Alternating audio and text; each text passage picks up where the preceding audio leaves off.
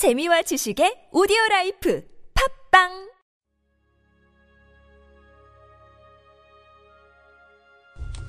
주님은 나의 최고봉, 섬김을 위한 궁핍. 고린도 후서 12장 15절 말씀.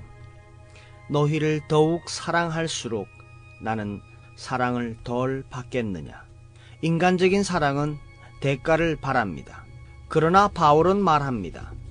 여러분이 나를 사랑하든 말든 상관하지 않겠습니다. 나는 기꺼이 나 자신을 여러분을 위하고 또 여러분을 하나님께로 인도하기 위해 내가 궁핍하게 될지라도 완전하게 내어주겠습니다. 바울은 예수님을 섬김의 기준으로 삼았습니다. 우리 주 예수 그리스도의 은혜를 너희가 알거니와 부요하신 이로써 너희를 위하여 가난하게 되심은 고린도 후서 8장 9절 말씀입니다. 곧 바울의 봉사관은 정확하게 예수님의 그것과 같았습니다. 나는 나 자신을 얼마나 부은에 넘치도록 내어주는가에 대해 관심이 없습니다. 나는 그 일을 즐겁게 할 것입니다. 섬김은 바울에게 기쁨이었습니다. 하나님의 종에 대한 현대 교회의 개념은 예수 그리스도의 개념과는 다릅니다.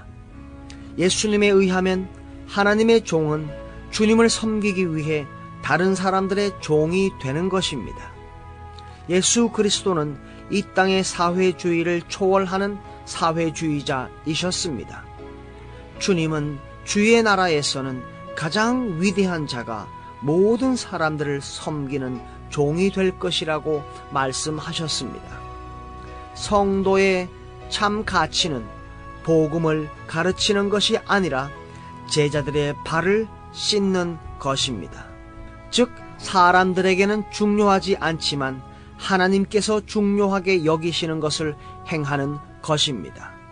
바울은 자신이 치러야 할 희생이 어떠한 것이든 개의치 않고 다른 사람을 향한 하나님의 지대한 관심에 호응하기를 기뻐했습니다.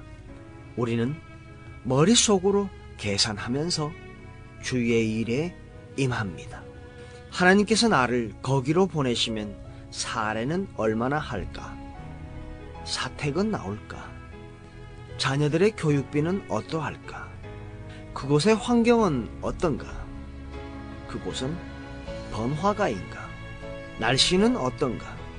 나에 대한 배려를 많이 해줄까?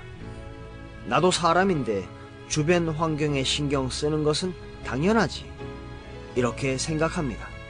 이러한 생각을 한다는 것은 우리가 하나님을 섬기는데 조건을 따진다는 것을 의미합니다. 그러나 바울은 그 어떠한 조건도 붙인 적이 없습니다. 그는 예수 그리스도께서 가지신 성도의 개념을 그의 삶 속에 그대로 실행했습니다. 단지 복음만 전하는 자가 아니라 주님의 손에 붙들린 바 되어 다른 영혼들을 위해 찢겨진 빵이 되고 부어지는 포도주가 되었던 것입니다. 우리의 참 가치는 가르치는 것이 아니라 종이 되는 것입니다.